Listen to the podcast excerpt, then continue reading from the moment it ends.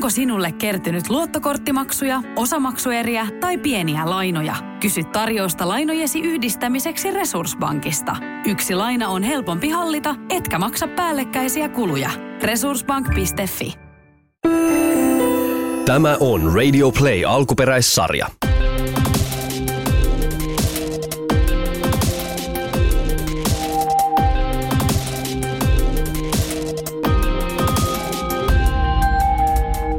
Kauneuskirurgia herättää tunteita puoleen ja toiseen. Kirurgin veitsen alle meneminen ei näinä aikoina ole enää mikään kummastelun tai päivittelyn aihe.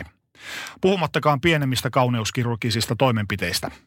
Eivätkä ne ole enää vain naisten yksinoikeus, sillä yhtä lailla itseään tuunaavat myös miehet. Ulkonäköihanteet ovat muuttuneet radikaalisti vuosikymmenten saatossa ja tahti kiihtyy vuosi vuodelta. Kynnys kauneuskirurgisiin operaatioihin laskee koko ajan, mikä tarkoittaa sitä, että entistä nuoremmat turvautuvat kirurgien apuun etsiessään sitä ihanne minänsä. Miten kauneuskirurgiaan lukuisia kertoja turvautunut näkee itsensä? Onko hän koskaan tyytyväinen lopputulokseen? Mikä on liikaa? Missä menee raja, kun puhutaan itsensä muokkaamisesta? Vieraanani on kymmeniä kauneuskirurgisia operaatioita läpikäynyt Diana. Tämä on Addictit ja minä olen Teemu Pastori Potapov. Terve Diana, kiitos kun pääsit paikalle. No terve Pastori. Milloin sulle on tehty tai olet itse tehnyt viimeisimmän kauneuskirurgisen operaation, jos ajatellaan niin kuin tavallaan sitä laajemmalla skaalalla, eli lasketaan mukaan myös pistokset ja muut tällaiset? No silloin me voidaan luokitella toi toissapäiväinen operaatio, jolloin kun mä vähän täytin mun leukalinjaani lisää, joka oli pikkusin irregulaarinen tuosta tietystä kohdasta, niin mä sitten tuuppasin sinne millin hyaluronihappoa. Sä oot itse toiminut kauneuskirurgisella alalla konsulttina, niin kuinka tarkka sun silmä on niin kuin nähdä, vai näetkö sä itsessäsi enemmän ikään kuin virheitä kuin tavallisissa ihmisissä, jos puhutaan niin kuin virheistä? Mä olin tosiaan kauneuskirurgian konsultti 6 vuotta ja sitten mä olin myöskin moderaattorina ja niin sanottuna asiantuntijana PlasticSurgeryJourneys.com -nettisivustolla, joka oli suljettu yhteisö, jossa oli pelkästään ihmisiä, jotka pystyttiin todentamaan, että olivat tehneet operaatioita tai kiinnostuneet niistä. Ja siellä oli jäseniä yli 40 000 ympäri maailman. Niin siellä mä tein sitten muun muassa tämmöisiä modifikaatioita ihan Photoshopilla, jossa joku kysyi, että minkälaisen tuloksen saa vaikka Lefort 2-operaatiolla, eli lyhennetään tuota yläleukaluuta, tuosta otetaan viipale pois, niin mä sitten modifioin Photoshopilla, mikä saattaisi olla se lopputulos esimerkiksi näin. Ja sitä mä tein myöskin itselleni ja on ravannut ympäri maailman huippukirurgeja tapaamassa, kun on aikeissa tehnyt jotakin, niin kuin on aikeet tehdä jotakin. Mm. No jos mietitään, katot vaikka mua. Mullahan nyt tämä karvotus peittää puolet naamasta, mutta jos miettii tavallaan niitä kauneusihanteita, niin mitä sä tekisit mulle? Mä tiedän, että mulla on tämä Potapoffien iso klyyvari, tämmöinen vähän venäläistyyppinen klyyvari. Semmoinen oli mullakin ennen kuin mä sitten sen operoin tuossa aikanaan. No yleensä mä kysyn sitten vaan niin, että no onko sussa jotakin, mikä sua itseä häiritsee? Että jos ei ole mitään, mikä häiritsee, niin silloin ei täydy tehdä yhtään mitään. No ei oikeastaan, tikkupohkeet. Okei, no sinne voidaan laittaa sitten vaikka implantit, silikoniruiskeita en suosittele, taikka syntholia, koska se saattaa sitten mädäntyä sinne. Joo, toi synthol taitaa olla tämän ajan kirous, ja sitten lehdet otsikoi se, että Venäjän hulk tai mitä näin ikinä onkaan. Se on kuitenkin myrkkyä.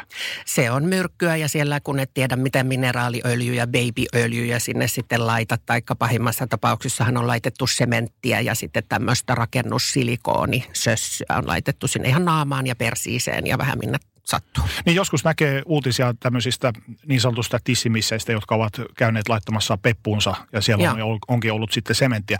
Minkälaisen viestin sun mielestä tämmöinen median tämän tyyppinen klikkiuutisointi lähettää kauneuskirurgisesta alasta? Se antaa siitä hyvin pintapuolisen ja hyvin oikeastaan vääristyneen ja suorastaan sairaaloisen kuvan, koska pääasiassa kaikki potilaat, ketä mulla oli 6 vuoden aikana, keitä konsultoin, niin ne koostui ihmisistä, esimerkiksi perheenäiti, jonka ei kehdannut olla ilman teepaitaa rannalla, koska hänen rintansa olivat lässähtäneet imetyksessä. Niin se, että hän olisi mennyt psykologin vastaanotolle ja oppimaan hyväksymään itseään ja näin poispäin, niin se olisi saattanut kestää kestää vuosikausia tai sitten hän ei olisi koskaan hyväksynytkään. Mutta kirurgilla se kestää muutaman tunnin tehdä se. Ja se lopputulos on siitä tyytyväinen ihminen, joka pystyy elämään normaalia elämää. Eli siihen mun mielestä se on paras työkalu. Mitä sä itse luulet ammattilaisena itse läpi monia leikkauksia ja tämmöisiä läpikäyneinä, niin kun elämme tämmöistä nopeaa aikaa ja heti mulle kaikki tänne nyt tulokset äkkiä näkyviin, niin eletäänkö me liikaa semmoisessa ajassa, että ihmiset turvautuu liian heppoisin perustein kauneuskirurgisiin operaatioihin saavuttaakseen jonkun tietyn jutun?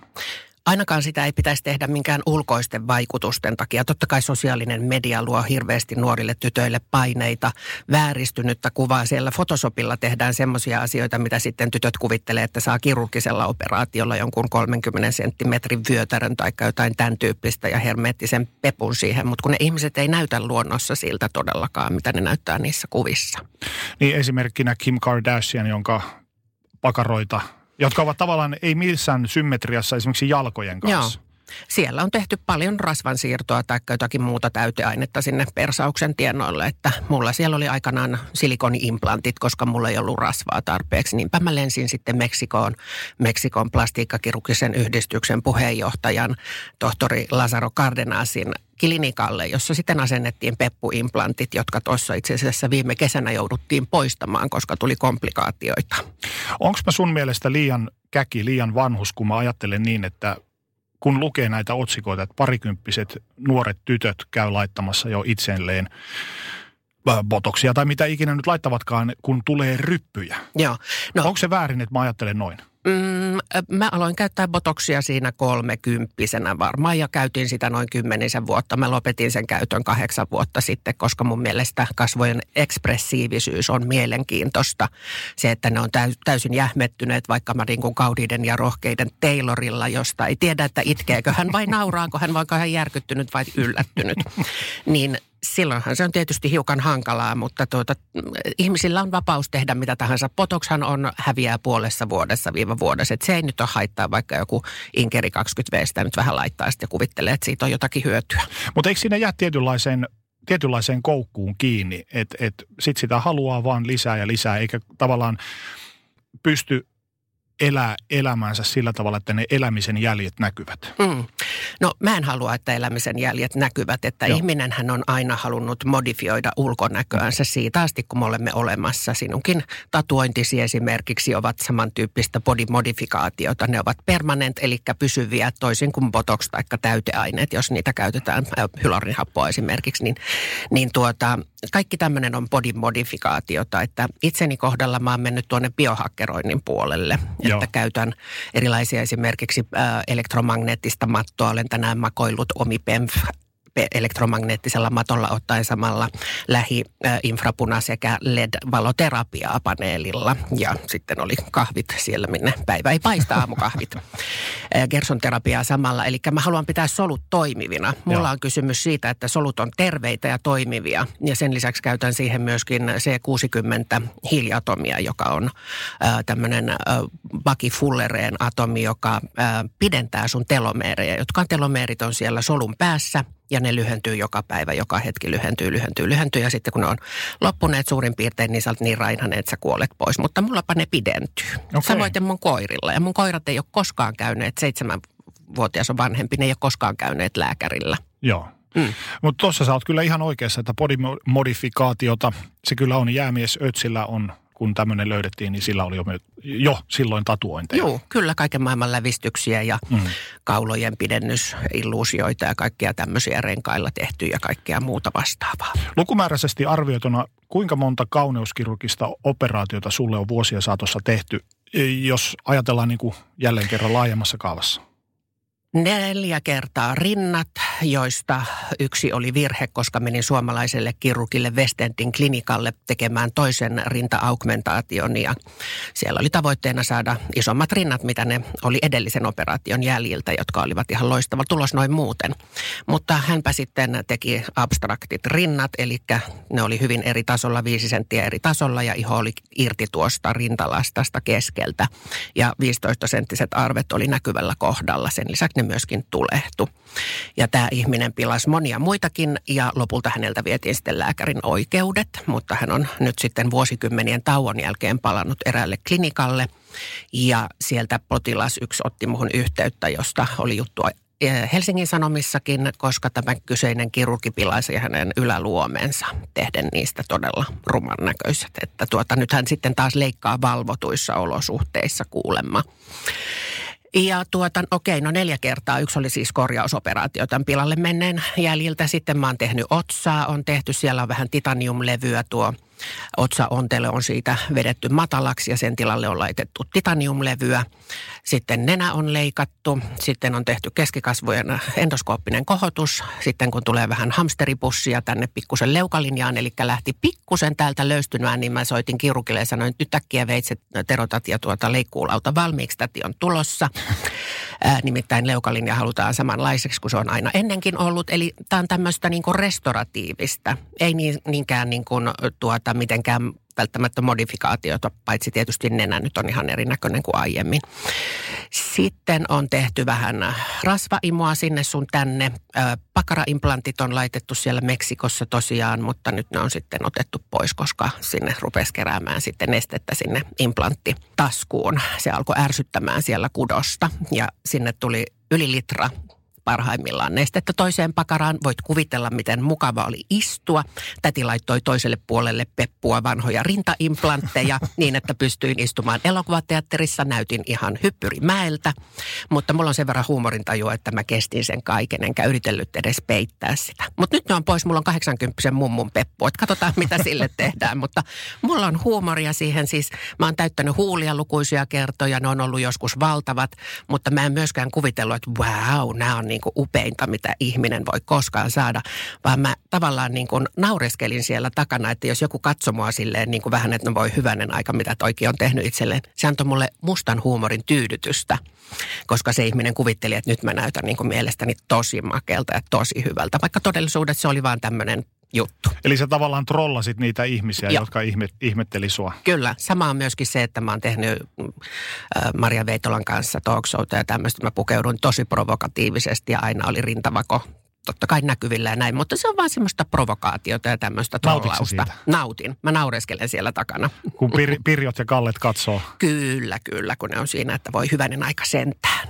Kuinka paljon sä arvioisit, että nykyinen sinä, mikä istuu mun edessäni, on tullut maksamaan sulle? Kyllä, mä sillä varmasti olisin jonkunnäköisen asunnon tästä Helsingin keskustan tuntumasta saanut. Varmaan ihan kivankin, koska mä oon käyttänyt hyvin paljon aikaa siihen, että mä oon etsinyt parhaat mahdolliset, koska silloin kun tämä 90-luvulla pilattiin tämä mun tissialue tuossa, niin mä päätin, että sitä ei koskaan tapahdu enää. Ja silloinhan sä et saanut tietoa internetistä, ihmiset eivät kertoneet omista operaatioista, toisin kuin nykyään kaikki kerrotaan suurin piirtein, niin mä sitten tein salapoliisin työtä ja esimerkiksi ennen kuin valitsin nenäkirurgin, mä kävin konsultaatiossa Pariisissa, New Yorkissa, Chicagossa, Bostonissa, San Franciscossa. Los Angelesissa kävin muuten Caitlyn Jennerin, joka on näiden mainittujen Kardashianeiden entinen iskä, niin hänen kirurgilla Dr. Lee, hänellä on Beverly Hillsissä klinikka. Sitten mä valitsin Omahasta tämmöisen kasvospesialistin, joka tekee pelkästään kasvoja. Sanotaanko, että sillä olisi saanut Suomessa varmaan 3, 4, 5 nenät riippuen kirurgista, niin kuin kaiken kaikkiaan, mitä se tuli maksamaan, mutta mä en halunnut enää toistaa niitä virheitä, että mä valitsen jonkun huonon. Ymmärrän. Tiedäthän sen tunteen, kun luottokorttimaksuja, osamaksueriä ja pieniä lainoja on kerääntynyt eri paikoista. Kysy tarjousta lainojen yhdistämiseksi Resursbankista. Yksi laina on helpompi hallita ja taloutesi pysyy paremmin tasapainossa. Yhdistä lainasi ja nauti talouden tasapainosta. Resursbank.fi. Minkälaisia ajatuksia tai tuntemuksia tuo sana kauneuskirurgia tai plastiikkakirurgia, mitä se herättää sussa tänä päivänä? No, jos katsotaan esimerkiksi näitä ihmisken- ja barbiluomuksia, niin he ovat oma genrensä, että se on niin kuin extreme tästä. Sama kuin just nämä öljyä pumpanneet kehonrakentajat on kuntosaliharjoittelun extreme ilmentymiä. Ja esimerkiksi Amanda Ahola, tämä joka ilmoitti haluavansa seksinukke, Mm-hmm. Niin hänellä on mun suunnittelemat rintaimplantit. Ne on litra 2 desiset, jotka mä teetin Saksassa kustomina. Ja siinä on erikoispäällyste, polyyuretaanipäällyste, niin että se ei kapseloitu se implantti niin pahasti. Ja sitten mä ajattelin, että no okei, mä en saa takkia nytkään niin paljon kiinni. Että jos siihen nyt vielä puoli litraa melkein laitetaan lisää kumpaankin, niin mä olen taas hyvin koominen näky, enemmän koominen.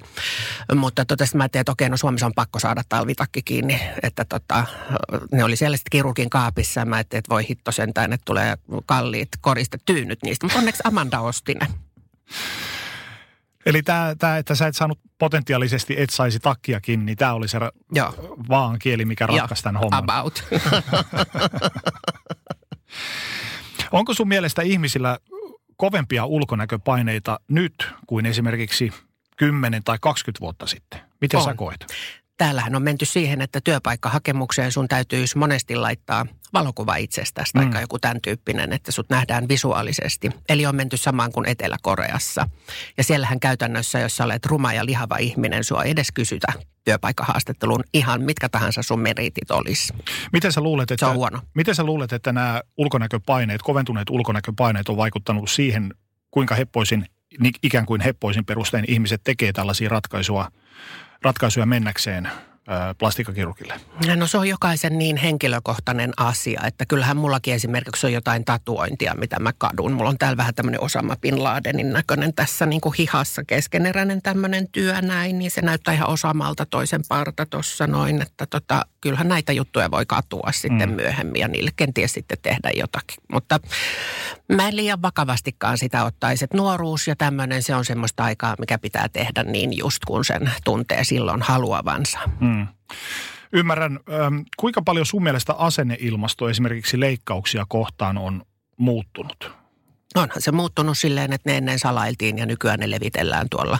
Ja kenties vähän ne summat, mitä ihmiset ilmoittaa, 500 000 meni siihen taikka tähän näin. Ja sitten mä katson sen listan, että mitä ne kertoo siinä, niin no eihän se nyt ole edes kuin joku 50 000 suurin piirtein niin kuin oikeasti, että...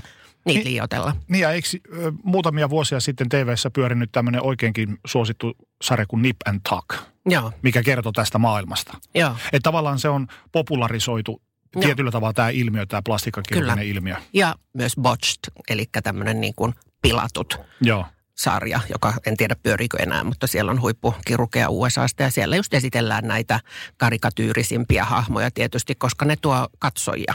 Totta kai. Ja miten mä oon ymmärtänyt, niin esimerkiksi tämmöisien huulien täyttäminen ja pienien pistosten ottaminen, se on vähän sama kuin, niin kuin naisten keskuudessa, kun menisi iltapäiväviinille jonnekin. Nimenomaan. Se on tavallaan semmoinen pieni salikäyntiä vastaava juttu. Kyllä, niin kuin minäkin toissapäivänä keittelin kahvit ja kattelin leukalin, että no ei hitto soiko, tuossakin on tuo yksi kolokohta, mikä pitäisi täyttää. No okei, no otetaan neulakaapista ja laitetaan siihen nyt sitten 1 milli. Missä kohtaa sun mielestä suurin muutos tapahtuu tämän asenneilmaston suhteen? No kaikki halutaan olla niin hienoa ja upeata ja glamouria. Tämähän nyt on tämä Instagram-maailma, missä mä en nyt enää ole todellakaan siellä ollenkaan. Ei voisi vähempää kiinnostaa. Kermanväriset pastellikuvasarjat siellä sitten kuvitteellisesta elämästä, jota sitten... Kuka nyt elää ja kuka ei. Sitä larpataan. Nimenomaan tämmöistä virtuaalielämää sitten. Taikka toiset viettää sitten wow, fabulous, mutta kaikki kunnia heille. Varmaan juuri tuossa sosiaalisen median yleistyessä, niin luulisi, että tämmöinen pieni vaankielijuttu on tapahtunut, että se on kääntynyt niin kuin... Joo, tosi ulkonäkökeskeistä, että mollotetaan sieltä kamerasta itteensä päivästä toiseen. Ja tuossa hetki sitten oli semmoinen tilanne, että kaikki ihmiset oli, ei, älä nyt musta kuvauta, ei, mä oon aina niin kauhean näköinen kuvissa. Elämmekö mielestäsi tämmöistä ikuisen nuoruuden ihannoinnin aikaa? Kyllä, mutta sitten taas toisaalta niin kuin terveydellisestä näkökulmasta siinä ei ole mitään pahaa. Mä olin kerran keskustelemassa ihmisyyden tulevaisuudesta ja siellä oli Oulun yliopiston tähtitieteen professori Maria joku, mikä nyt olikaan, ja sitten oli tämä, mikäs tämä tunnetumpi on, tämä mieshenkilö. Tähtitieteen professori. Esko Valtaoja. Nimenomaan. Mä olin siellä sitten 3. tässä paneelissa ja mä keskustelin sitten tämmöisistä lääketieteellisistä innovaatioista silloin 8 vuotta sitten jo, että tulee kantasoluteknologia tulee kehittymään ja näin poispäin, jolla parannetaan tällä hetkellä vaikeita tauteja, kuten esimerkiksi syöpä tullaan tulevaisuudessa parantamaan täsmälleen samalla tavalla kuin kaikki ennen aikaan ihmisiä, mustat surmat sun muut, niin tappaneet taudit, niin se tulee olemaan historia. Ja nythän meillä on jo siihen innovaatioita, joista oma keho on se, mikä tuottaa tämän taistelijan. Rinnastatko itse tällaiset tai esimerkiksi Hollywood-tähtien hyvinkin useasti käyttämät kasvuhormonihoidot, niin rinnastatko sä nämä kauneuskirurgiset toimenpiteet ja noi keskenään, että se on samaa kastia? No jos puhutaan kasvuhormonista, niin sehän on se semmoinen vanhanaikaisempi juttu, että siinä on sitten omat riskinsä, että sydän laajentuu ja sitten heität veivis. Että nyt tähdätään taas esimerkiksi David Sinclair, jonka luentoja mä kuuntelen aina, kun niitä ilmestyy uusia. Olen kuunnellut niitä kymmeniä tunteja, niin hän on Harvardin yliopiston professori, joka on anti-agingin nimenomaan keskittynyt. Ja hänen mielestään vanheneminen on sairaus. Meillähän oli joskus, ei niin kauankaan sitten, niin meidän ikäiset, 46-vuotias olen nyt, niin mä olin vanhus ja saatoin kuolla kohta vanhuuteen. Että sehän oli siihen aikaan luonnollista ja normaalia, että se ihminen kuoli sen ajan sairauksiin ja vanhuuteen. Elinikä pidentyy jatkuvasti. Tällä hetkellä täällä planeetalla elää ihmisiä, jotka tulee elämään 150 vuotta tai yli. Mä voin lyödä sun kanssa siitä nyt vaikka heti vetoa. No mä luulen, että me ollaan molemmat kuolleita. Tai sinä et ole, mutta minä olen. Ei mua kiinnosta tämä planeetta. Ei oikeasti, mä en halua. Ei, älkää, pitäkö mua täällä niin kauaa, älkää. Mä sanon mun siskon tyttären, että työnnä minut jyrkänteeltä, jos en ymmärrä itse hypätä, kun olen rollaattorin kanssa sekaisin tuolla vaipat housussa. Työnnä. Onko sun mielestä jonkun tietyn luukin tavoitteleminen semmoinen upottava suo pitkällä tähtäimellä? Toisin sanoen, niin oppiko ihminen näkemään itsensä aina täynnä virheitä? Johtaako se mielenterveysongelmiin? No mä puhun nyt omasta puolestani. Mä en näe mun juttuja mitenkään niin kuin virheenä. Mä vaan katson niitä silleen, että jaha, tämä elektromagneettinen biologinen robottini tässä, että miltä se nyt tänään näyttääkään ja mitäs niiden solujen ja muiden juttujen hyvinvoinnille voidaan tänään tehdä. En mä nyt tiedä, näenkö mä niitä virheinä välttämättä. Mä näen niitä semmoisina asioita, jota voidaan parantaa esimerkiksi, että mulla ei nyt tässä alteraatiotoiveita, että mä haluan vaan niin kuin maintenance, säilyttää tämmöistä nykyistä habitusta. Sinä olet syntynyt ja sinut on kasvatettu poikana, mutta Joo. sä olet geneettisesti niin sanotusti poikkeava yksilö, olet Joo. intersukupuolinen Joo. henkilö. Kyllä. Voisitko avata tätä hieman? Mitä se käytännössä tarkoittaa? No se käytännössä tarkoittaa sitä, että mulla on mies- sekä naispuolisia kromosormipiirteitä ja se on niin monimutkainen juttu. Intersukupuolisuutta esiintyy niin monella tavalla, että tämä klassinen hermafrodiittityyppinen, jolla on kummatkin sukupuolielimet, niin se on aika harvinainen. Yleensä ne on pikkusen epäselviä ne sukupuolielimet, taikka sitten ne saattaa olla ihan niin sanotusti normaalisti kehittyneet, mutta se kromosomiuttu on sitten taas ihan eri. Että niitä on monia eri ilmentymiä. Mä oon vähän tämmöinen sekoitus. Minkä ikäisenä sulla tämä intersukupuolisuus todettiin? Se todettiin vasta sitten oikeastaan, kun mä halusin testosteronihoitoa itselleni. Kun mä yritin elää poikana, niin mä menin sitten tämmöiselle endokrinologille ja mä vaadin testosteronihoitoa, että musta olisi tullut miehekkäämpi, kun ei millään tullut. Ja oli tissiä, lantio ja vyötärö ja tämmöistä näin. Niin mä ajattelin, että no voi hyvää päivää sen taupasta. Hirveän hankala esiintyä tässä biologisessa robotissa tämän näköisenä. Mutta hän sitten alkoi tutkimaan sitä tarkemmin ja sanoi, että ei missään tapauksessa. Mä olin kuitenkin täysikäinen jo 18 ja päätin omista asioista, mutta hän ei suostunut määräämään mulle. Ja luoja kiitos, hän ei antanut mitään testosteronia silloin. Missä vaiheessa toi sun erilaisuutesi verrattuna muihin alkoi näkyä ulospäin? Murrosiässä. Joo. Joo, silloin oli vähän ikävähköä mennä uimahalliin, kun sitten sitä punaista avainta aina tyrkytettiin ja sanoin kassatädille, että hirveän vaikea pippeliä piilottaa, kun mä oon tämmöinen suorapuheinen aina, niin ne meni aina punaiseksi ja sitä antoi sen sinisen avaimen. Ja samoin siellä pukuhuoneessa sitten katsoi järkyttyneen, että oot sä olet nyt väärässä pukuhuoneessa ja mä en sanonut mitään, riisuin vaan ja sitten ne katsoi vielä enempi siinä, kun oli vyötäröä ja lantioja ja tämmöistä näin, siinä tissiä vähän sen näin. Nautitko silloin jo pienestä hämmennyksestä? No, en mä tiedä, kai mä oon ollut vähän tämmöinen musta huumorin ystävä jo silloinkin näköjään, että joo. Mitä toi tarkoitti sun kehokuvalle ja minäkuvalle?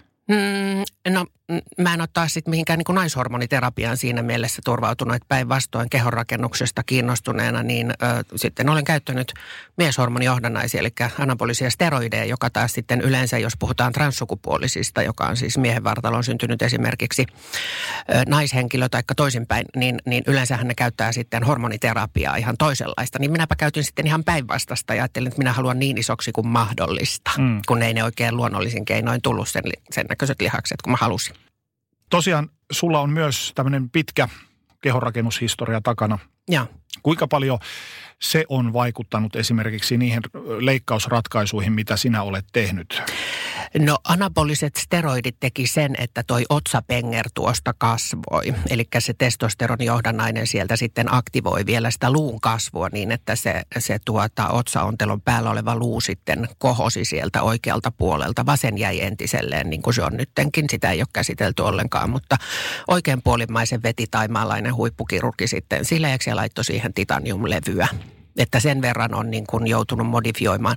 Ja mä harkitsin tämmöistä FFS, eli Facial Feminization Surgery, eli kasvojen feminisointioperaatiota ennen kuin se korealaiset kirurgit teki tunnetuksi. Niin mä kävin San Franciscossa Douglas Oosterhoutin, joka on tämän kirurgian esi-isä, eli luiden feminisoinnin esi-isä siellä San Franciscossa. Niin mä harkitsin hänen operaatiotaan sitten, missä oltaisiin vedetty koko lärtsä uusiksi, eli tämä mun kulmikas leuka olisi pienennetty semmoiseksi korealaistyyppiseksi kananmunan leuaksi ja näin poispäin. Mutta sitten mä ajattelin, että no en mä halukkaan olla samanlainen kuin kaikki muut, että pidetään tämä.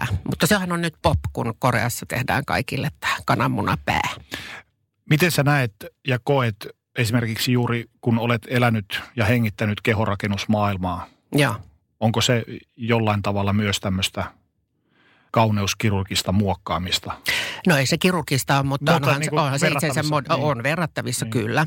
Sinäkin varmasti tiedät, että steroidien käyttö on hyvin paljon yleisempää kuin voimme kuvitellakaan. Ikävä kyllä, mutta ihmiset tahtoo sulkea silmänsä siltä. Aivan, että ei ne ole pelkästään ne kilpailijat, vaan ne on ne perustreenari Pirjo ja Jorma siellä, kuten minäkin olin, että en ole koskaan kilpailu. Mutta töitä on toki sen parissa tehnyt USAssa paljon ja näin poispäin, niin kuin kehonrakennussysteemeitä, mutta se on tosi yleistä. Että sama syssöhän se on.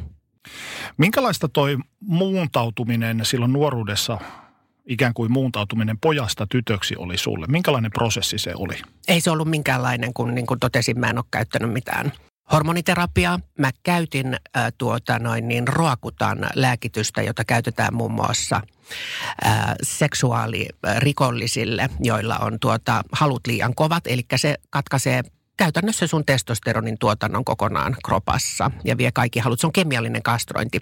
Niin tämmöistä mulle sitten kuitenkin tyrkytettiin. Mä kokeilin sitä, mutta musta tuli täysin nunna ja mä en halua elää nunnana, vaan nautin seksuaalisuudesta. Niinpä mä en sitten sitä käyttänytkään. Että ei se ollut minkäänlainen prosessi siinä mielessä, mutta tietystihän nyt nämä tissit, no mä olisin ottanut ne joka tapauksessa, koska minä halusin näyttää Sabrinalta, joka oli minun 80-luvun ehdoton suosikki, jonka sitten olen tavannutkin. Mä halusin näyttää häneltä. Tuosta saatiin hyvänä aasisiltana mun seuraava kysymys. Pojat saattavat lapsena ihailla Arnoldia, voimamiehiä, supersankareita, kun taas tytöt, prinsessoja, missejä, nykyään Kardashiania. Tämä on tämmöinen tavallaan niin kuin vanhan koulun ajattelutapaan. Miten sun lapsuudessa oli? Oliko sulla mitään, ketään, jonka ulkonäköä olisit ihailut ja jonka näköinen halusit olla? Sabrina? Mä leikin ihan pienen lapsena tyttöjen ja poikien leikkejä. Sitten vähän vanhempana, niin mä ihailin, kun Kike Elomaa voitti kehorakennuksen korkeimman tittelin, siis olympian vuonna 1981 vai 2, jompikumpi. Korjatkaa siellä kehorakennuksen mekassa Goldskymissä, siellä lukee Kike Elomaa, kun se on Kike Elomaa hänen kuvassaan siellä, mutta kukaan ei ole laittanut e-viivoja siihen. Mua ärsytti, kun mä oon treenannut siellä. Olisi tehnyt meille kiipeä. No anyway, hän oli sitten, mä ihailin Frank Zanea esimerkiksi, klassinen kehorakentaja. Mulle tuli Atlas-lehti, joka oli Podauslehden edeltäjä, Suomen ensimmäinen kehorakennuslehti. Se tuli mulle. Mä treenasin jo alle 10-vuotiaana itse asiassa salilla ja tosiaan Kike Elomaa. Isä joutui viemään mua sitten, kun Kike poseerasi ja Kimmo laittoi kasettimankan soimaan ja hän pullisti lihaksia ja kaikki ihmiset katsoivat ihmeissään. Mikä siinä oli, mikä kiehtoi sua? Se oli niin upeeta ja makea, että mä ajattelin, että mä haluaisin näyttää tollaselta. Muistatko sä, millä tavalla sä näit itsesi ollessasi lapsi tai sitten teini-ikäinen nuorempi, kun sä katsoit peiliin? Mitä sä näit sieltä? No kun mä menin siskojen kanssa kauppaan, niin ne aina sanoi sitten myyjät, että no kuka se tämä kaunis tyttö tässä, tämä blondi on sitten, kun mulla on vanhempia siskoja, niin ne sitten aina sanoi, ei se mikä tyttö, se on meidän veli. Sitten ne oli aina ihmeessä. En mä tiedä, siis mä oon tottunut sen tyyppiseen lähestymiseen sitten. Ja tietysti rankka koulukiusaamistausta siihen kiitoksena kaupan päälle myöskin. Onko se vaikuttanut millään tavalla niihin ratkaisuihin, mitä sä olet tässä vuosien varrella ulkonäöllisesti tehnyt? Vaikea sanoa, en mä tiedä. Itse asiassa mun pahinta kiusaajaa, hänen vaimonsa oli mun plastikkakirurgiakonsulttiasiakas. Ja olimme erittäin hyvissä väleissä ja edelleenkin olemme erittäin hyvissä väleissä tämän henkilön kanssa. Ja mulla ei ole mitään semmoisia niin kuin kaunoja ketään kohtaan, että lapset on primitiivisiä olioita ja se kuuluu siihen maailmaan, että heikoimmat työnnetään ojaan ja potkastaan. Sä oot todennut, että sulla on aina ollut visio itsestäsi ja siitä, miltä sä haluat näyttää. No. Milloin tämä visio alkoi muotoutua sun mielessä? No just silloin, kun mä näin Kike Elomaan, niin siitähän se itsensä muokkaus sitten alkoi käytännössä. Minkälainen se visio sun päässäsi oli? Millaisena sä näit silloin itsesi? Mä näin itseni lihaksikkaana Kike Elomaa Sabrina hybridinä, joka sitten musta enemmän tai vähemmän kai tulikin. Millaisena sä uskot tai koet, että muut näkivät sut tässä vuosien varrella? Varmasti silloin, kun mä aloitin kirurgiset toimenpiteet 90-luvulla, niin esimerkiksi jättirinnat nyt ei siihen aikaan ollut kovinkaan yleisiä. Totta kai mua tuijotettiin kuin maailman 7. ihmettä, että niin onhan se tietysti ollut tämmöistä. Kuinka paljon tämä visio on muuttunut vuosien ja lukuisten operaatioiden myötä? Toisin sanoen, kuinka paljon sä oot päivittänyt sitä vuosien saatossa? No esimerkiksi botox on tosiaan jäänyt. Mä oon varmaan kohta 8 vuotta, vaikka onko mä nyt on ollut 6 vuotta ilman sitä, että ne nyt sitten jää. Ja samoin ne custom tissit jäi sitten sinne Amandan käyttöön, että ne vähän muuttuu tässä. Kyllä. Eli toisin sanoen, luuletko sä, että tavallaan se visio on pikkasen lieventynyt? No se on enemmän mennyt tähän biohakkerointiin ja terveyspuoleen nimenomaan. Että siinä... ei siinä shokkiefektiä enää? Ei, se ei kiinnosta mua siis sillä tavalla, että en mä enää kulje tuolla aina kaulaaukko tuonne napaan asti vedettynä, että ei sillä tavalla kiinnosta. Kun sulla oli tää sun visio ja plastiikkakirurgialla voitiin noina aikoina siis 90-luvulla tehdä vain tiettyjä juttuja, niin kuinka paljon tämän vision kristallisoitumiseen on vaikuttanut plastiikkakirurgian kehitys? Kun on aina uusia juttuja pystytty tehdä. Kyllä. Sen takia mä sitä esi-isääkin, luukirurgian esi-isää meni sinne San Franciscoon tapaamaan, että niin aina kehitys kun menee eteenpäin, niin nythän se luukirurgia tosiaan on tullut tunnetuksi Korean ansiosta.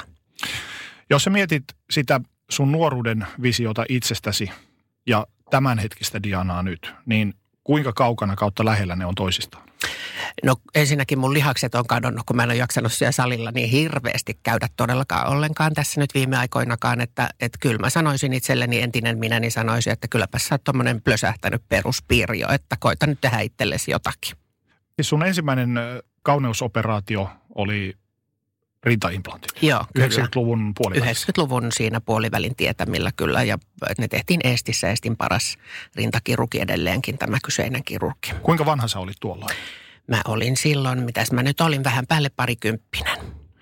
Kerroitko sä suunnitelmistasi kellekään? Kerroin äidille. Mä hyi kauheat, ei semmoista, sehän on vaarallista ja hyi minkä takia semmoista menet tekemään. Se on ollut aina tämä sama laulu, mitä tahansa olen tehnytkin.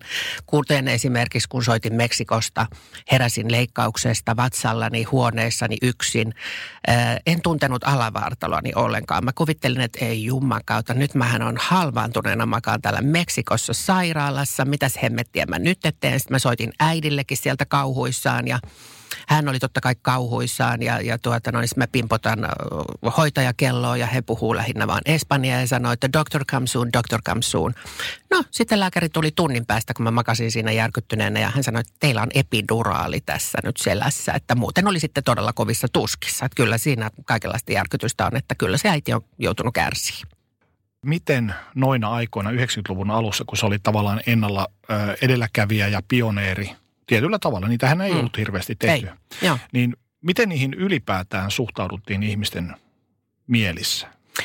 No en mä tiedä. Mähän sitten aloitin käymään tuolla yökerhoissakin sillä tavalla puolialastomana pukeutuneena, että nykyäänhän se ei ole mikään isompi juttu. Että nykyäänhän kaikki vetää tuolla semmoisena Nicki Minajina perjantait ja lauantait joraa se crazy bailaa. Mutta mä tein sitten tämän tyyppistä jo silloin joskus 15 vuotta sitten, niin silloinhan se oli tosi ihmeellistä. Että kyllä sitä pällisteltiin. Sä oot ollut itse töissä alalla vuosikausia. Jos sä mietit sitä että, ja vertaat tähän päivään, niin minkälaista se tietotaito kirurgien joukossa oli tuolloin versus tänään? Kirurgeja on erityyppisillä tietotaidoilla ja niitä päivitetään. Parhaat kirurgit päivittää omia tietotaitojaan, kuten kaikki omalla alallaan olevat huiput tekee jatkuvalla syötöllä. Kyllä se jatkuvasti kehittyy. Sä valitsit leikkauspaikaksi Viron tai Eestin, miten nyt haluaa sanoa. Miksi? Sen takia, koska mä tunsin Tiina Jylhän ja hänhän sitten aloitti tämän kirurgisen konsultaatiotoiminnan Suomessa, pioneeri sillä alalla, niin sitten hänen kauttaan menin siihen. Mutta sitten seuraavaan tosiaan tein virheen ja menin Suomeen, kun en jaksanut Viroon matkustaa, mutta siellä olikin sitten alkoholisoitunut ja lääkeriippuvainen kirurgi, joka teki todella paskaa työtä. Tuossa ensimmäisessä leikkauksessa mä jäin miettimään sellaista, että noihin aikoihin – tai muistan, että oli tällaista keskustelua, että virolaiset klinikat, niistä oli aina negatiivinen mielikuva. Joo. Niitä pidettiin epähygienisinä ja henkilökuntaa ammattitaidottomana. Muistatko itse tällaista? Kyllä, totta kai. Ja tietystihän siellä on ollut tapauksia, jossa tämän tyyppistä on esiintynyt. Että siellähän on tietysti kehittynyt. Mä itse asiassa olen esiintynyt Suomen ensimmäisessä drag showssa, tämmöisessä ammattimaisessa. Ja on esiintynyt silloin, kun Viro itsenäistyi, niin mä oon ollut ensimmäinen tämmöinen ulkomaalainen isompi showryhmä, joka esiintyi siellä sen jälkeen, kun Viro itsenäistyi. Vai onko se nyt Eesti, kumpi se nyt onkaan, niin, niin mä muistan ne liput maksoi 50 penniä markka-aikana ja vaan rikkaalla oli varaa tulla sinne sitten katsomaan meidän showta. Mutta on siellä, kaikki on kehittynyt. Silloin kaupmajassa myytiin pelkästään kumisaappaita ja piraattilevyjä ja autot oli ladoja. Nythän siellä vetää leksukset ja merhut siinä, missä täälläkin. Oliko tollasilla ajatuksilla ja tollasilla puheilla mitään vaikutusta sinuun? Toiko se minkälaisia epäilyksiä lopputuloksen suhteen? Ei, koska se kirurgi oli todella huippu. Hän on edelleenkin kenen tahansa suomalaisen kirurgin kanssa vetää vertoja, jolle ei ole vielä parempi tässä rintajutussa, koska hänellä on valtava asiakasmäärä. Myöskin Venäjältä tulee valtava asiakasvirta, että hän on suorastaan asiantuntijaspesialisti rintakirurgiassa. Miten toi ensimmäisen leikkauskerran leikkauspäivä, siihen valmistelut ja sitten leikkauspäivä, miten se meni? Ihan normaalit verikokeet, kaikki tämmöiset verenpaineet otetaan ja annetaan esilääkitykset ja tietystihän musta tuntuu aivan järkyttävältä, että mitä tässä kohta tapahtuu, kun ei ollut koskaan aiemmin tehty. Jännittikö? Jännitti. Mutta kaikkein eniten oikeastaan jännitti toi otsaoperaatio siellä Taimaassa. Mulla meinasi mennä tajusiin leikkauspöydällä ihan jo pelkästä niin kuin jännityksestä. Mä ajattelin, että apua, nouseeko mä tästä ylös, koska mä tiesin, että kohta mun otsanahka on vedetty tuohon ihan kirjaimellisesti suun ja nenän päälle, rullalle. Huhhuh. Ensimmäinen leikkaus meni kuitenkin hyvin. Mitkä sun fiilikset oli sen jälkeen, kun sä tiesit, että kaikki on mennyt maaliin? Wow, ja sitten näit sen lopputuloksen. Joo, myöhemmin, niin miltä susta tuntui? Kyllä, silloin tuntui hienolta ja peilin edessä oltiin niin kuin kuuluukin ja katseltiin itseä joka kulmasta. Kuinka toi palautuminen ja parantuminen siitä leikkauksesta sujui? Ihan odotetusti, että mä laitoin implantit lihaksen päälle, koska tosiaan treenasin silloin jo salilla myöskin niin, että ei se häiritse lihaksen toimintaa, niin siinä on silloin paljon nopeampaa se toipuminen. Kun sä olit hankkinut nuo implantit, niin koitko sä olevasi kokonaisempi vai tiesitkö tuolloin, että se on vaan alkua? En tiennyt, että se on vaan alkua, että en ollut sillä tavalla suunnitellut siinä vaiheessa minkäännäköisiä muita operaatioita, että ajattelin, että vau, tässä tämä nyt on, mutta nälkä kasvaa syödessä näköjään. Äitisi vähän kritisoi tekemääsi ratkaisua ja jos mä ymmärsin oikein, niin hän jopa on todennut, että sä oot koukussa sen ensimmäisen jälkeen. Kyllä, on aina sanonut, että ei saa olla tuommoinen addikti, että koko aika itseänsä leikkuuttaa, että ei hyvänen aika. Miten sä itse reagoit tuollaiseen? No esimerkiksi se, että mä alkaisin tuosta nyt nasolabiaaleja niin koko aika täyttelemään, että kun tämä keskikasvo alkaa tuosta mennä etelää kohti ja tämä poimu sitten, poskipoimu tuosta korostuu vaan, niin mieluummin mä nostan sen rasvapatjan sinne, missä se on aiemminkin ollut kirurgin avustuksella ja siellä se pysyy sitten pitkään. pitkän aikaa. Ja näin ei tarvitse tehdä mitään pientoimenpiteitä siinä sitten, että mun mielestä se on fiksumpaa. Kaikkien näiden operaatioiden jälkeen, mitä sullekin on tehty, niin koetko, että äitisi on ehkä tavallaan ollut oikeassa? Kaikkihan ollaan aina omalla tavallamme omissa todellisuuksissamme oikeassa, mutta minun todellisuus taas sitten on vähän erilainen ehkä kuin hänen. Onko sulla koskaan tullut ajatuksia siitä, että niin kuin leikkausten jälkeen tai ennen niitä leikkauksia, että teenkö mä nyt oikein tai väärin? Tai onko tullut mitään katumuksia minkään suhteen? No kyllä, kun mä siellä Meksikossa makasin ja pelkäsin, että on halvaantunut, niin mä ajattelin, että nyt mä tuun pyörätuolilla täältä tosi hienon perseen kanssa. Ja vaikka mä siitä sitten lopulta toivuinkin, niin 2 viikkoa Vaipatialassa meksikolaisessa hotellihuoneessa. Ja sitten mulla oli tämmöinen Pedro, joka toi mulle vettä ja banaaneja suurin piirtein niillä, eli sen 2 viikkoa. Ja katselin sitten siellä dupattua televisiojuttua, kun sieltä ei sitten mitään englanninkielistä löytynyt, niin mä sitten näitä espanjaksi dupattuja katselin ja ajattelin, että kohta tässä sekoan. Kuinka kauan sulla meni tuon ensimmäisen jälkeen ennen kuin aloit suunnitella seuraavaa operaation menemistä? Vuosi. Vain vuosi? Joo. Mä sitten menin sinne seuraavana vuonna. Mikä oli se juttu, että sä halusit mennä? Halusin uudestaan isommat tissit, koska en näyttänyt vielä Sabrinalta. Ne oli liian pienet. Nälkä kasvaa syödessä. Joo. Ja sitten kun on tietyllä tavalla rikkonut sen kuparisen ja leikkaus menee hyvin, niin se tavallaan se kynnys madaltuu taas seuraavan ottamiseen. Onko näin? Eikö se ole vähän sullakin sama tatuointien suhteen? No, totta, oot kyllä ihan oikeassa. Niin. En mä voi kiistää. Joo. Ja isommat vaan siksi, että sä et näyttänyt tarpeeksi Sabrinalta. Nimenomaan, koska en näyttänyt tarpeeksi siltä, miltä halusin, ja se oli just Sabrina. Mutta sä tosiaan teetit ne isommat Suomessa. Ja yleensä täällä Härmässä ajatellaan kaikin olevan jotenkin aina parempaa ja turvallisempaa. Mm-hmm. Näin ei kuitenkaan kohdallas käynyt, eikä tainnut käydä monen muunkaan. Ei. Itse asiassa tämä kirurgi Jouni Pietilähän on ollut julkisuudessa, voin tässä mainita hänen nimensä, koska hän on ollut tosiaan lehdistössä ja näin poispäin näiden epäonnistumisten takia. Luonnollisesti valitin Terveydenhuollon oikeusturvakeskukseen ja sen laitoksen nykyinen nimi on Valvira. Ja sieltä sitten tuli pumaska päätöslitania, jossa sitten oli Sirpa Asko Seljavaara, entinen kansanedustajamme, joka on plastiikkakirurgian professori. Ja näin ollen kouluttanut suurimman osan myöskin Jouni Pietilän kouluttaja, yksi heistä pääkouluttajista. Niin hän sitten totesi siinä loppulauselmassaan, että ei ollut lääketieteellistä perustetta tälle operaatiolle. Niinpä ei kuulu heille. No, eikö se silloin ole lääketieteellinen peruste, jos lääkäri päättää tehdä jonkunnäköisen intervention, jonkun operaation? Eikö se silloin ole lääketieteellisesti jollakin tavalla perusteltu? Vai onko se niin, että se on ollut siihen aikaan täysin valvomatonta kaupoikirurgiaa? Koska munhan olisi täytynyt omilla rahoilla haastaa tämä plastiikkakirurgi oikeuteen, jota mä en sitten uskaltanut loppujen lopuksi tehdä. Vaan etsin sitten korjaavia kirurgeja niin kuin vuosikaudet, että kuka pystyisi tämän tuhon korjaamaan. Sä kerrot, että rinnat oli eri tasolla. Joo, 5 senttiä. Toinen oli ylempänä, toinen alempana ja iho oli, se oli kaikkein pahin, että tästä keskeltä rintalastasta iho oli täysin irti. Eli kun olet ilman rintalieveä, niin siellä on tämmöinen poimu tässä rintojen välissä. Ja tosiaan ne tulehtui myöskin, ne ei saanut kirurgia kiinni ja näin. Se oli aika järkyttävää. Missä kohtaa sä huomasit, että kaikki ei ole kunnossa? Kun sieltä pakettia raottelin ja huomasin, että haavat tihkuu, tämmöistä niin kuin tulehdustyyppistä nestettä. Ja en saanut lääkäriä kiinni, meni sitten Marian sairaalaan, jossa ne antoi todella vahvat antibioottikuurit sitten. Ja kun lopulta pääsin vastaanotolle, hän huusi pääpunaisena, että sinä et olisi saanut mennä sinne Marian sairaalaan. Ne lääkärit eivät tiedä siellä mistään mitään. Ja mä ajattelin, että tämänhän pitäisi olla toisinpäin, että munhan tässä pitäisi olla järkyttynyt, koska tämä lopputulos on näin hirveä. Ja hän sitten vaan, että kyllä ne siitä parantuu. Ja hänen ehdotus sitten korjaus oli tälle iholle, että tehdään rasvaimu täältä navan kautta. Ja hän sitten sillä pillillä vapauttaa tämän ihokielekkeen tästä ja se jotenkin hänen mukaansa sitten valahtaa niin kuin normaaliksi tuosta. No, minäpä sitten uskoin vielä tämän ja menin rasvaimuun hänelle. No, mullapa on nyt tuo vatsanolue tuosta kuoppainen, koska hän aiheutti sinne hirveästi arpikudosta, jota ei pystytä millään operaatiolla sieltä poistamaan. Ja myöskin se jäi se poimu siihen, että se ei tehnyt sitä parannusta. Miten sä suhtaudut tänä päivänä kaikkiin noihin epäonnistumiseen, mitä tällaisten ihmisten jäljiltä on syntynyt?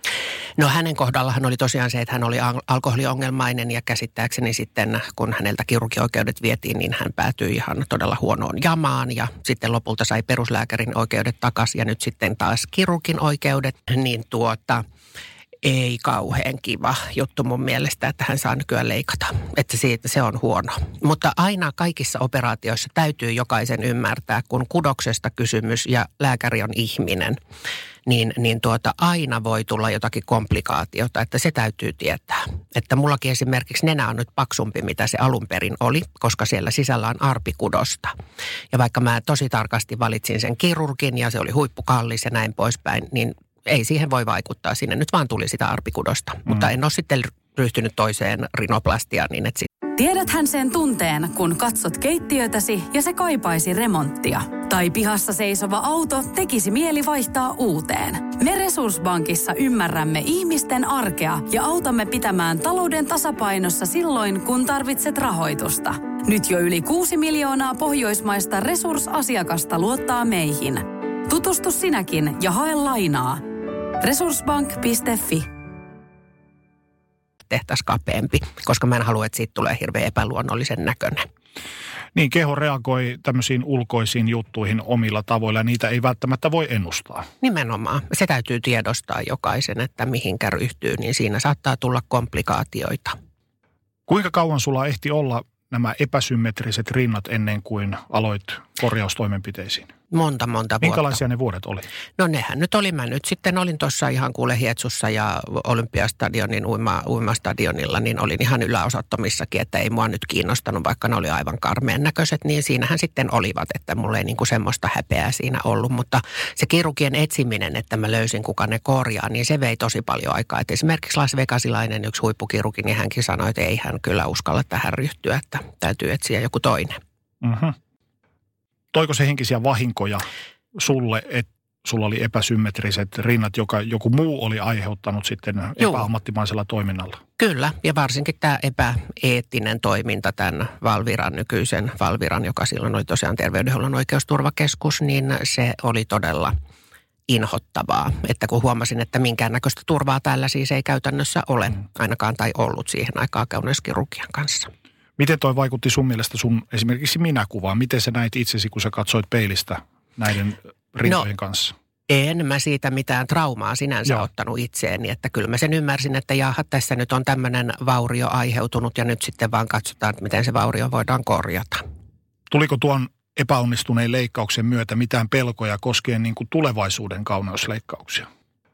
No tuli sen verran, että täytyy kirurgi valita tosi tarkasti ja sen takia mä teinkin sitä salapoliisityötä ja sen takia mä lentelin lukuisissa kaupungeissa ympäri maailmaa tuolla etsimässä sitten parhaita kirurgeja, että kyllähän semmoinen vie aikaa ja rahaa. Mistä se löytyi? Siis korjaava kirurgi, joka hyppäsi tähän, että minä otan haasteen vastaan. New Yorkista Brad J. Jacobs, joka on huippukirurgi itse asiassa rintojen suhteen, niin hän ja hänen kollegansa sitten teki siellä monta tuntia töitä. Sinne tuli satoja tikkejä. Ja maksoi aika pirusti. Ihan uskon, ja tämä kuulostaa juuri tämmöiselle tavan ihmiselle niin todella uuvuttavalta, että sä joudut käydä läpi noinkin isoja prosesseja itsesi ja kroppasi pistetään niin kuin äärirajoille tietyllä tavalla. Ja no, mutta sanotaanko, että hankalampi oli oikeastaan toi persaus, että kun se paisui sieltä tosiaan litrankin verran sitä nestettä, se kudos sinne eritti. Niin sen pallukan kanssa oli sitten aika epämukavaa liikkua tuolla. Ja totta kai se kudos, kun se tyhjennetään ja taas se paisuu ja tyhjennetään. Varmaan 10 kertaa ultraääniavusteisesti tehtiin tyhjennystä sitten tämmöisellä isolla neulalla, että katsotaan ultrainen lääkäri katsoo, että mihin se neula menee ja sitten hän sieltä punkteeraa sitä nestettä litra tosiaan päälle litra parhaimmillaan. 10 kertaa niin tyhjennettiin. Tuo sun polkus on varmasti vaatinut aika paljon henkistä pääomaa, että jaksaa painaa kaiken läpi näiden epäonnistumisten ja sitten totta kai loppuviimein esimerkiksi rinnat onnistuu ja noin poispäin. Se on varmasti vaatinut sulta tosi paljon semmoista henkistä jaksamista.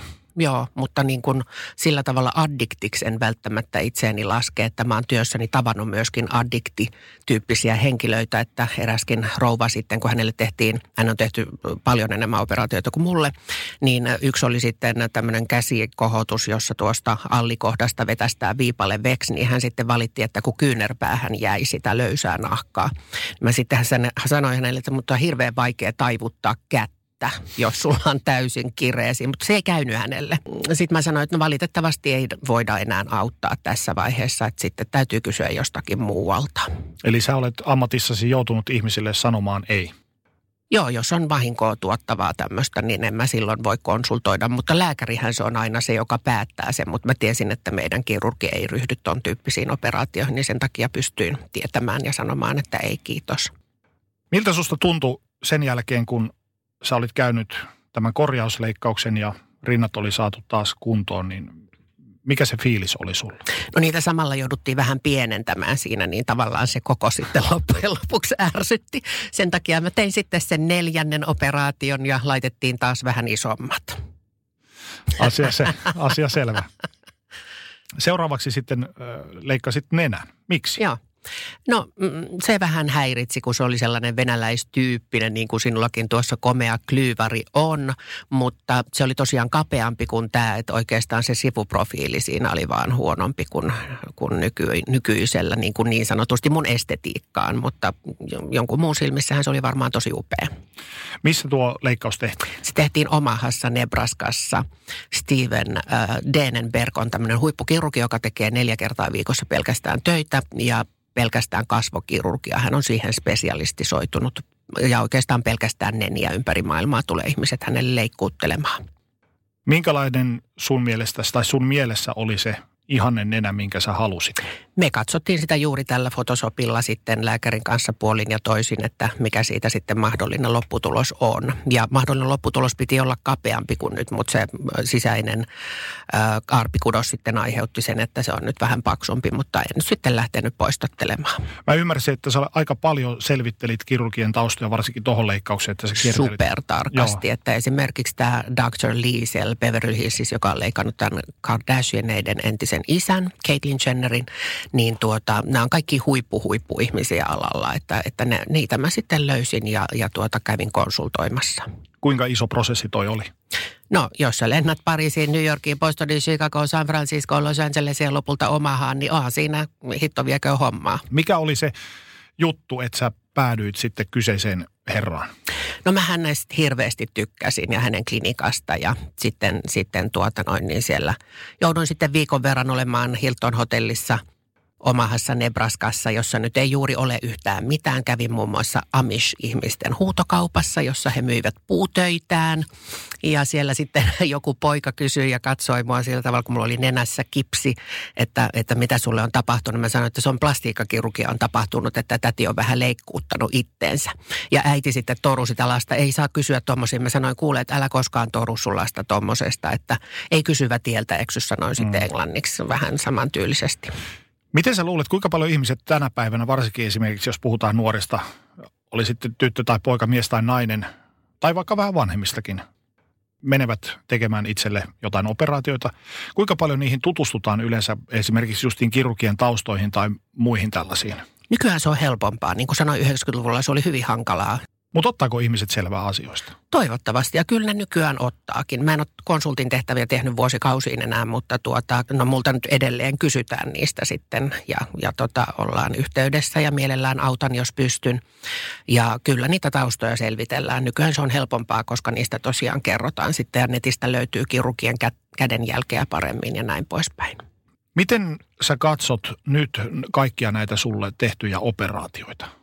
Katson, että ne oli oikein hyvät. Esimerkiksi peppuoperaatiotakaan en kadu, vaikka siellä on nyt se vähän löysempi pussukka peppu lörpötteleepi. Niin en ole siitä nyt mitenkään panikoinut, että tässä nyt tekisin uudestaan jotakin silleen, että mulla nyt ei ole rasvaa, mitä mä sinne voisin siirtää. Ja en ole ajatellut mitään silikoniinjektioitakaan sinne alkaa laittaa, koska se on ihan pimeätä. Sä oot pitkään elänyt, niin kuin ollaan tässä puhuttu, niin tämmöisessä kehonrakennusmaailmassa. Mikä on saanut sut tekemään rasvaimuja ja peppuimplantteja kuitenkin, kun sä varmasti tiedät, että myös kuntoilemalla ne asiat saa kondikseen. Kyllä, mä 160 kyykkäsin 6 kertaa parhaimmillaan, että mutta se persaus ei sitten kuitenkaan siitä huolimatta kasvanut ihan niihin mittoihin, mitä mä halusin. Niinpä mä sitten laitatin ne, mutta vähän liian isot nyt jälkeenpäin, niin katson, että pikkusen oli epäluonnollisen näköiset potkupallot siellä pepussa tädillä, mutta huumarillahan siitäkin ei sen nyt ole, so what. Onko kaikki ollut kivun ja säryn arvoista? On, ja vielä enemmän. Miksi? Siksi, koska me elämme elämää tässä kaikki ne kokemuksineen, mausteineen ja epäonnistumisineen ja onnistumisineen ja niin poispäin. Sä mainitsit, että kun heräsit meksikolaisesta sairaalasta alaruumis ikään kuin halvaantuneena, niin onko koskaan käynyt mielessä, oliko se hetki, että eiköhän tämä nyt ala riittää? Kyllä, ja varsinkin siellä hotellihuoneessa sitten vielä 2 viikkoa vaipat housussa, niin kun dreenit sieltä verta valuen, niin vaippoja piti vaihtaa keskellä yötäkin siellä sitten verisiä ja näin poispäin. Niin silloin mä ajattelin, että ei herranjestas, ja varsinkin se kotimatka. Ensin Kuodalahaarasta lennät 3 tuntia Atlantaan ja sieltä 9 tuntia Lontooseen, sitten vaihdat kenttää ja lennät 3 tuntia Suomeen. Siinä sitten roikut sillä tavalla niin kuin penkin etuosassa käsinojista pidät tukea, koska sä et saa istua ja vieressä olevat katsoa, että mikä hullu se siinä keikkuu, mutta ei voi mitään, siinähän keikut sitten.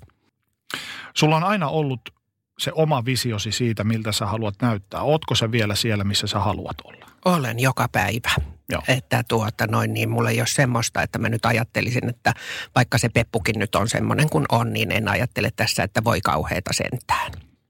Me puhuttiin alussa siitä, että pari päivää sitten sä katsoit itseäsi peilistä, että voisi vähän laittaa tohon ja tohon. Kuinka paljon sä tarkkailet itseäsi tänä päivänä ja mietit, että jos vähän tosta napsaisi tai jos vähän tosta napsaisi? No peiliin mä tuijottelen kyllä vähän liikaakin, että katon missä kunnossa iho on ja näin poispäin. Mutta en mä laita enää sitä botoksiakaan, koska mä haluan, että on niinku eläväiset kasvot. Että mä olin semmoisen 10 vuotta täysin jähmettynyt suurin piirtein, niin se riitti sitä alaa. Ja tietysti noita otsauurteita, mitä tuossa nyt on jonkun verran, niin niitä ei olisi, jos mä laittaisin botoksia. Mutta ne ei mua häiritse. Onko sulla mielessä vielä, että sä voisit mahdollisesti tulevaisuudessa vielä palata leikkauspöydälle? Voisin ehdottomasti, että niin kun katsotaan vaikkapa Sheria, 73-vuotias, niin hänhän lankuttaa yli 4 minuuttia. Sen ikäisenä, että hän on myöskin huippukunnossa ja katsoo vartalon ihoa. Se on niin kuin tärkeää, että ainahan sä voit joltain ikävältä mummolta, kurtuselta, kärtyseltä vetästä sen naaman kireeksi, mutta ei sänestä siltikään tule sheeriä. Se on niin kuin, toivottavasti tämmöinen elinvoimasäilyys, mikä sheerissä on esimerkiksi. Niin se tavallaan se ulkoinen olemus ei yksistään riitä, että pitää myös sitä henkistä kanttia, semmoista positiivista elämänasennetta yhdistää niin kuin näiden kanssa. Joo, koska niin kuin mä oon sanonut, niin kun sanotaan aina, että se on nyt leikellyytteensä niin ja niin paljon, sen takia se näyttää tolta. No, esimerkiksi Madonnakin yli 60-vuotias muija, niin ei nyt varmasti sen tyyppisiä liikuntasuorituksia, mitä hän tekee, niin pysty kovinkaan moni 60-vuotias tekemään, taikka mitä Cher tekee tuolla ja näin poispäin. Että kyllähän se naama voi jokaiselta kiristää, mutta ei se silti sitä tarkoita, että tulee samanlaiseksi tosta noin vaan. Ootko se tyytyväinen omaan ulkonäköisi tänä päivänä? Joo, paitsi se persaus on nyt vähän ällö, mutta so what? Me puhuttiin tästä aiemmin. Sun visiossa sä haet jopa liioteltuja piirteitä. Joo, joskus aiemmin. Niin, tai hait, jotka saivat ihmisten leuat loksahtamaan auki. Joo. Siihen aikaan nyt ei ollut Suomessa vielä niin yleistä, että ne huulet tursutetaan semmoiseksi nakkimakkaraksi. Paitsi Tuuksuhan se silloin laitteli niitä kauniisti siinä sitten herran siunausta hänellekin, niin Kuinka paljon sä sait huomiota osaksesi, kun liikuit kaupungilla? Mä en tiedä, ne ei varmaan leikkauksista johtunut, mutta noin muuten ulkoisesta hapituksesta. Mä olin menossa New Yorkiin katsoon Night of the Champions -kehorakennuskilpailuja, niin siellä meni yhdessä risteyksessä täysin liikenne sekaisin. Ne meni ne autot siellä aivan ristiin rastiin. Mä olin pukeutunut aika näyttävästi vissiin sitten. Minkälaisia noi ihmisten, jos sä kävelit vaikka kaupungilla, minkälaisia ne ihmisten reaktiot oli? Oliko se tuijottelua, supinaa? Joo, niitä molempia. Joo, että enemmän mä huomasin sen sitten, kun mä kuulin muiden ihmisten kanssa, niin ne sitten aina sanoivat, kun ihmiset tuijottaa sua. Ja sinähän nautit? Vai? En varsinaisesti. En mä niitä sen takia tehnyt oikeastaan. Et sanotaan, että ne huulioperaatiot nyt oli vähän silleen puolivitsillä, että tehdään isot nakit, mutta ei noi tissit ja muut, niin moi voisi vähempää kiinnostaa, katsoako niitä kukaan vai ei, kunhan mä itse olen niihin tyytyväinen. Minkälaisia eroja miesten ja naisten välisillä reaktioilla on? No, varmaankin sosiaalisessa mediassa niitä yksityisviestejä tulee edelleenkin. Siellä on varmaan parisen tuhatta viestiä avaamatta Facebookissakin, niin vähän erityyppistä. Mutta sitten naiset kyllä kyselee neuvoja, että viimeksi tänään yksi nainen soitteli tuolta vähän pohjoisemmasta Suomea ja kiitteli, kun olen niin suorasanainen ja aina kerron asioista niin kuin ne on ja näin poispäin. Ja sitten sanoin hänelle kiitos tästä ja mukavaa päivää sinne ja näin poispäin, että ei nyt mitään niin pahaa negatiivista, eikä mua haittaa. En mä käy lukemassa mitään Suomi 24 tai mitään, että mitä siellä ihmiset mahdollisesti kirjoittelisi musta silloin joskus, kun mä nyt satuin olemaan jossakin vähän julkisemmassa jutussakin esillä aikanaan, niin en käynyt lukemassa. Ei voisi vähempää kiinnostaa. Yksi oli hyvä. Maria Sousta joku oli ottanut tämmöisen screenshotin, kun mä olin laittanut tosiaan ne jättihuulet, niin sitten se oli laittanut siihen viereen pumpattavan parpaan tämmöinen kuvakollaus. Mä laitoin sen mun omaan Facebookinkin. Mun mielestä se oli tosi hauska. Mitä sä koet, että tämä niin sanotusti normaalista poikkeava ulkonäkösi olisi vienyt sulta? Onko se vienyt sulta jotain?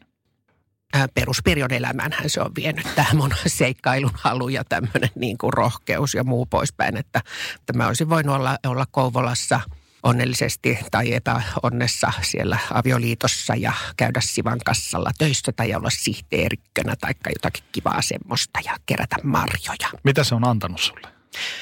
Seikkailuja ympäri maailman.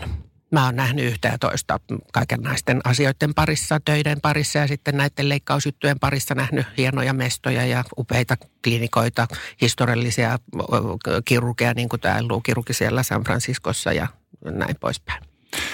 Koetko sä missä vaiheessa, että tuo ihmisiltä saamasi huomio olisi ruokkinut sun haluasi tuunata itseäsi lisää?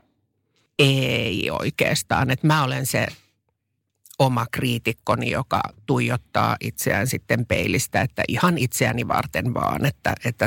Ja myöskään niin kuin en konsultin työssäni tavannut ketään ihmisiä, jotka tulisi sanomaan, että koska mieheni haluaa nyt, että minulla on isommat rinnat, vaan aina tuli näin, että mieheni itse asiassa sanoo, että ei tarvitse tehdä mitään, oot just hyvä tollasena, mutta ne ihmiset tekee itselle nämä sitten. Sä tosiaan oot vuosia työskennellyt kauneuskirurgian parissa. Kerro vähän siitä. No, miten sä eksyit alalle? Sen takia, koska mä otin selvää näistä asioista tosi paljon itseni takia. Ja sitten ihmiset huomasivat, että mä teen tämmöistä näin ja että mulla on tietoa näistä asioista. Ja mä oon salapoliisina tuolla, tutkin asioita tuntitolkulla tietokoneen ääressä, näpyttelen. Ja tosiaan siellä PlasticSurgeryJourneys.com-sivustolla olin moderaattorina niin sanottuna asiantuntijana 40 000 ihmiselle. Totta kai muitakin siellä oli, jotka näistä kertoo ja näin poispäin. Niin sitten se vähän vahingossa tuli, että mun kirurgi ehdotti mulle tämmöistä yhteistyötä, että edustin erästä liettualaista huippuplastiikkakirurgia, joka on Euroopassa ensimmäisiä endoskooppisen kirurgian tekijöitä kauneuskirurgian saralla, eli tehdään tähystimellä, aiheutetaan pienempää traumaa. Minkälaista työtä se sulle oli? Se oli antoisaa, koska mä tosiaan näin tämmöisiä ihmisiä, jotka parantu näistä komplekseistaan siinä päivän aikana. Sä sait autettua ihmistä. Sain autettua, että tämä ihminen uskaltaa mennä ilman teepaitaa rannalle tai uskaltaa näyttäytyä miehensä kanssa saunassa alasti. Niin onhan sehän on hienoa. Se on hieno homma, että ihminen sitten pystyy elämään muuta elämää normaalisti ja unohtaa tämän asian. Niin harvoin tota kulmaa tulee mietittyä, kun lukee klikkiotsikoita kauneusleikkauksista. Että tässä oikeasti tehdään niin kuin hyviä juttuja ihmisille, heidän itsetunnolleen. Tämä on sama oikeastaan kuin missä tahansa, että ääri-ilmiöt, niillä rahastetaan, niillä klikkaillaan tuolta sitten itselleen katselukertoja ja näin poispäin. Niin valitettavasti tässä se on nyt mennyt tämmöiseksi suorastaan sirkusmaiseksi tämä uutisointi, mutta taustalla se on oikeastaan tämmöistä aika perushommaa. Mitä tuo alalla työskenteleminen paljasti sulle suomalaisten suhtautumisesta operaatioihin? No oikeastaan kun sieltä sivustolta ihmisiä ympäri maailmaa konsultoineena, niin kaikkialla ne on oikeastaan samantyyppisiä. Että ihmiset haluaa näyttää siltä, kun ne itse haluaisivat näyttää peilistä. Että ei suomalaiset oikeastaan eroa muista. Ketkä harrastavat sitä eniten ja miksi? Kyllä enempi naiset. Naisethan ne harrastaa kaiken maailman meikkausta ja muutakin enempi kuin miehet, vaikka nykyään miehetkin sitten tekee sitäkin. Mutta enempi naiset ja kaikenikäiset. Mitä ulkoinen olemus merkitsee sulle tänä päivänä?